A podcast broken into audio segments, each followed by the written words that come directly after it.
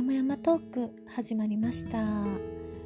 こんにちは、えー、みなみです。10月の13日水曜日ですね、えー、皆様お勤めの方とかはえっ、ー、ともうそろそろお昼ご飯とか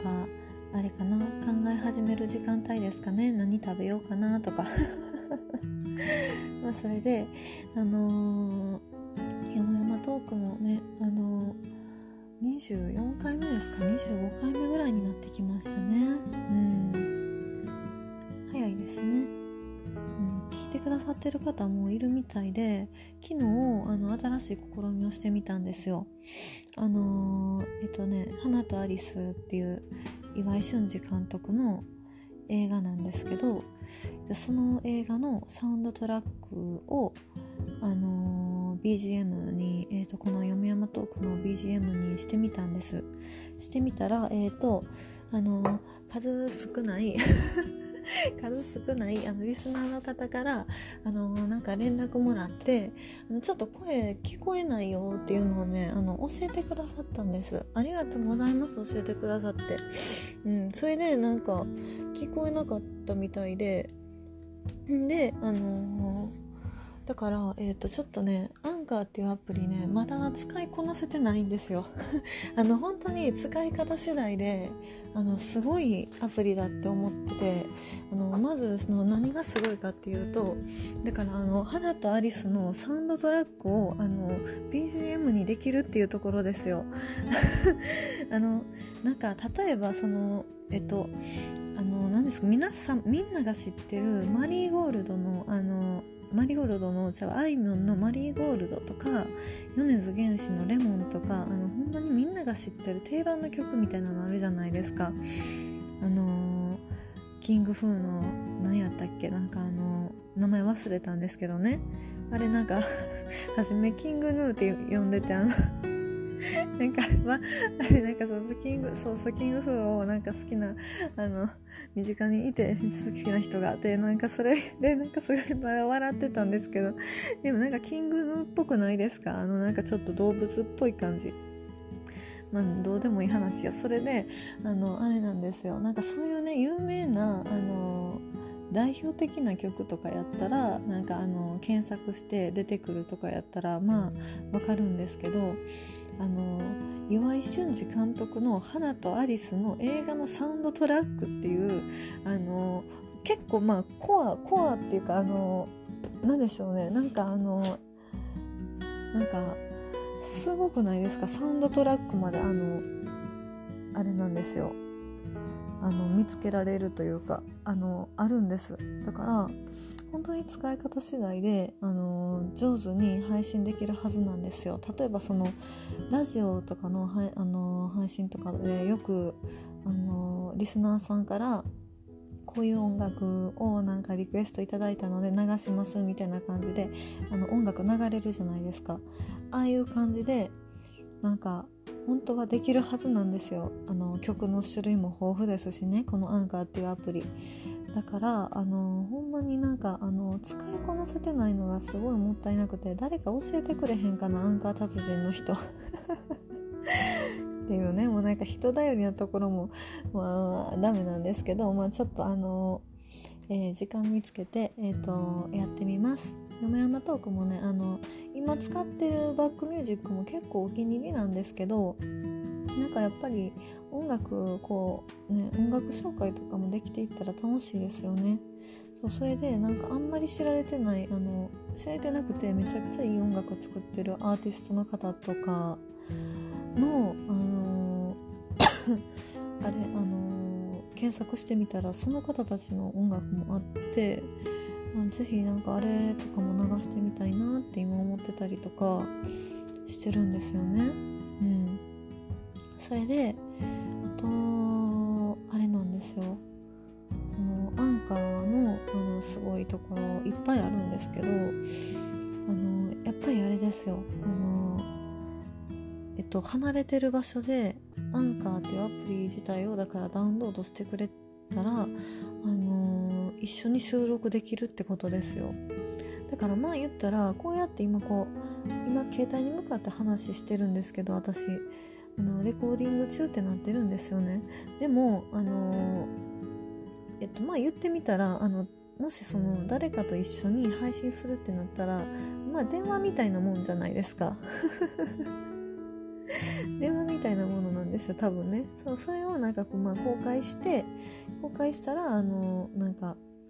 あのあれになるんですけどあの対談みたいな感じになると思うんですけど、うん、なんかだから本当に気軽手軽にあのできちゃうから手軽にねあのラジオ配信をしかも離れた場所で携帯一つあってアプリさえダウンロードしてもらってたら配信一緒にできるので誰かあの配信我こそはっていう方いらっしゃらないですかね。それとも私から声かけていこうかなほんまに。うん。かお話ししてみたいんですよね一回、うん、でまあもうそろそろよもやまトークも25回目ぐらいですか？25回目か24回目ぐらい25回目ぐらいなので、ま、節目ぐらいですかね？30回とかそれぐらいにちょっとあの違うような雰囲気でえー、っとやってみたいですね配信を。はい。そんな感じでえー、っとアンカーはすごいよっていう話でしたアプリ。あのねアンカーのそうそれであとすごいのがあのどこの国から聞いてくださってるっていうのがやっぱ分かるんですよ分析みたいなので。それでねあのね今あの始め始めた頃はなんかあの3カ国ぐらいの人から聞いてくださってますみたいなこと言ってたんですけど今ねなんかシンガポールとかの方も聞いてくださってて7カ国ぐらいの人が聞いてくださってますねこの配信。どうやってよもやまトーク見つけるんやろうって思うんですけどほんまにすごいですよね。外国人の方すごい。あの探索能力がすごい。うん。なんかどうやって見つけてくださったんかな。ほんまにそのあのシンガポールの人とかと配信一緒にしてみたいんですよね。言語通じなくてもまあなんとかなるやろとちょっと思ってるとこあるんですけど。それであのだからえっ、ー、とねあのいろんな国の人も聞いてもらえますね。うん、LINE ライブしてて思うんですけど LINE ライブは結構ねあの LINE ライブのリスナーさんってやっぱり日本人の方多いんですよ。外国人のリスナーさんまあ私のとこに来られてないだけかもしれないけど1週間ちょっとやってみて LINE ライブは、えーと、日本人の人が主に使ってますね。だからあのアンカーっていうアプリは本当にあの全世界に発信してる感すごいですよ、うん、だってシンガポールとか香港とか台湾とか。で結構あのアジア圏の方リスナーさんいてたんですけどなんかあのシンガポールの人が聞いてくれたっていうのをあの見た日にはシンガポールすごいって思って。むっちゃ遠いやんって思って。あの思ったんですけど。だってあれですよ。あのだいぶね緯度が違うじゃないですか。緯度が違うとか言ってあれですけど。うん。すごいなって思って。あのジャワ島とかあの辺でしょ？あの辺の方が聞いてこの「よもやまトークを」あのどういう気持ちで聞いてくださってるんやろうっていう。1回でもね、まあ、23なんかもなんか10秒聞いてもう嫌になってやめたみたいなパターンも多分あると思うんですけどそれでもやっぱりねあのなんか面白いですよね。それであのなんかのアンカーの面白いところはそのえっと国で表示されててあの国旗が出るんです。国旗のなんかあの例えばシンガポールやったらシンガポールの国旗みたいなので表示されてて、あのー、こういうリスナーさんがいますよみたいな国国あの国別でこう、あの、表示されててそれもすごい面白くて、うん、なんか本当にアンカーね使い方次第とあとやっぱりあの配信する内容次第であのもっといろんな人とかいろんな国の人に聞いてもらえるような感じになるかもしれないですね。うん、このあのよもやまトークのゆるさじゃあの多分ね何も変わらないでしょうけど。まあそんな感じでえー、っとまあよもやまトークはあのあれなんですよ。このえっ、と聞いてくださる方もいらっしゃるわけですしね。あのいいんですよ。うん。あの配信を、まあえーと、続けていくっていうのもやっぱり大事ですしねこうやってあの配信してたら、うん、聞いてくださってる方も国の方も増えてるし、うん、あとねその「花とアリス」でちょっと話変わるんですけど「花とアリス」の岩井俊二監督のあのサントラ選んだのはあの岩井俊二監督の映画が好きなんですよ。それでえっ、とねなんかあの花とアリスは姉なんですよね。えーっ、と誰やったか鈴木杏とえーっ、と蒼井優が主演の2人の女の子が主演で、えーと、クラシックバレエのシーンが結構多くてクラシックバレエ習ってるから2人ともそれであの蒼井優があのオーディションであのえっとバレエシューズを段ボールで作ってバレエをするっていうシーンがあるんですけどもうすっごいそこが良くてでサントラもすごい良くて綺麗であのー、気に入ってしまってちょっとそっからあのー、岩井俊二監督の作品いろいろ見たんですけどあのリップえ最近だったらリップバングルのリップバングルの花嫁っていう映画あの多分見ていらっしゃる方も多いと思うんですけどあの映画もすごい良くて黒木華さん主演であのー、ねあとねコッコさんとか出てて、えー、すごいあのロマンチックな感じでしたね。なんかすごい映像すごい綺麗なんですよ本当に。なんかこの話してたらなんかもう一回見たくなってきた。はい。それであのじゃサントラもすごいいいしあのリップバンクルの花嫁はちょっと長いのかな？長いけど確かに3時間ぐらいだったような気がするんですけどそれでもあのストーリーすごい面白いし見てて綺麗絵がすごい綺麗なのであの飽きないです。うん、でえっとあの本当にコッコと黒木花のあの組み合わせコラボがすごい面白いですよね。うん、であとちょっとね古い映画になるんですけど、えーと、1996年やから、えーと、約20何年前になるんですか？20 25年前ぐらいですかね。あのスワローテイルっていう映画があるんですけどこれもあの岩井俊二監督の映画なんですけど監督された主演がねあのチャラとか、えー、出ててあのー、これもめちゃくちゃ面白いですなんかあのえっとね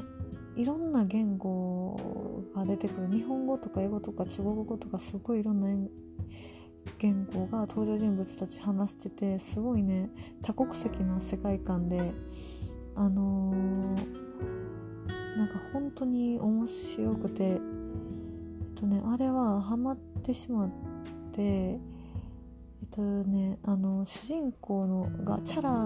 が、えっと、グリッコっていう役で出てるんですよ。それで、えっと、アゲハっていうそのあのもう一人のあの主人公みたいな子ですね。伊藤あゆみあゆみさんっていうかな？があの、えっと、あの主演なんですけどグリコとアゲハの、あの話であのあの主人公でえっ、ー、とねなんかイエンタウンって言ってねあのあれなんですよ。そのまあ、一攫千金を求めて日本にやってきた外国人たちがその町をイエンタウンって呼んで日本人たちはその住み着いたその違法労働者たちをイエンイエンタウンと呼んでこうあのなんですかね。なんかちょっと差別したみたいな。でそんなイエンタウンに住むイエンタウンの人たちの物語です。っていうのをあのウィキペディア見て読んでるんですけど すみません。それであのそのねなんかそのえっと、チャラは、えっと、あれなんですよ。娼婦なんですけど。で、えっと、伊藤あゆみあゆみさんが、えっと、演じる少女のアゲハが、あのー、ちょっと、えっと、お母さんが死んじゃってそれで、あのー、グリコに引き取ってもらうんですね。それであのなんかグリコが胸元にあの蝶のタトゥーをあの入れててそれであのなんかアゲハもえっ、となんか入れ墨を蝶の入れ墨を入れるシーンがあるんです。でそのあの今まで入れ墨って言ったらあのちょっとなんかイメージとしてはなんかあんまりあれじゃないですか。イメージとしてはなんかそこまであのね世間的にはイメージがあんまりって感じなんですけどあのねこのスワローテイルを見てからね入れ墨すごく入れたくなってしまって。それであのなんか本当にいいですよ。あのアゲハにえっ、と蝶々の、えー、入れ墨ああの蝶の入れ墨入れるシーンがすごい良くて光をさ光が差し込む感じがすごく綺麗でぜひねあのスワローテイル有名な映画なんであの見られてる方多分いると思う。で当時すごい人気だったみたいです、うん、だから知ってる方多いと思うんですけど見られてない方は、えーと、見てみてください。すごい面白いんです。であのだからスワローテイルが好き好きすぎてしかもその、まあ、グリコとアゲハもあの良すぎたのであのそのあれですよね芸名？だから南をなんか南の名前を決める前はちょっとアゲハにしようかなとか思ってたぐらいなんですよ。スワローテイルの影響なんですけど。でもまあまあ今はあの南に落ち着いてと南であの南で良かったと思ってるんですけどね。はい。そんな感じでえっ、ー、とちょっとあの後半は、まあ、映画岩井俊二監督の映画いいよっていう話でした。